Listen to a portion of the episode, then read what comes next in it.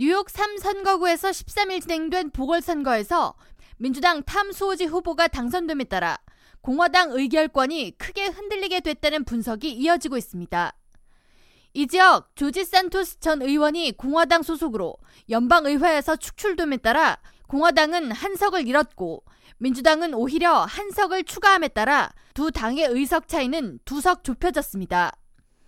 이러한 상황에 대해 뉴욕타임스는 14일 탐 수호지 당선인의 민주당 의석 추가로 연방의회는 공화당 219석, 민주당 213석을 구성하게 됐으며 제적 인원 과반수의 찬성, 즉 최소 217석이 있어야 법안이 통과되는 만큼 공화당은 앞으로 단두 명의 의원만 이탈이 가능하다고 해석했습니다.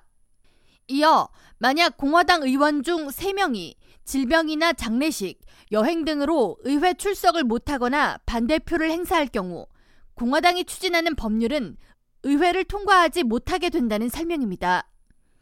매체는 전날 가결된 알란드로 마요르카스 국토안보부 장관에 대한 탄핵안도 단 한 표 차이로 공화당이 성공했으며 만약 이날 불참했던 민주당 의원 두명중한 명이라도 의결에 참석해 민주당의 한 표를 행사했더라면 1년 넘게 공화당 유권자들에게 공언했던 마요르카스 장관 탄핵은 물거품이 됐을 것이라고 전했습니다.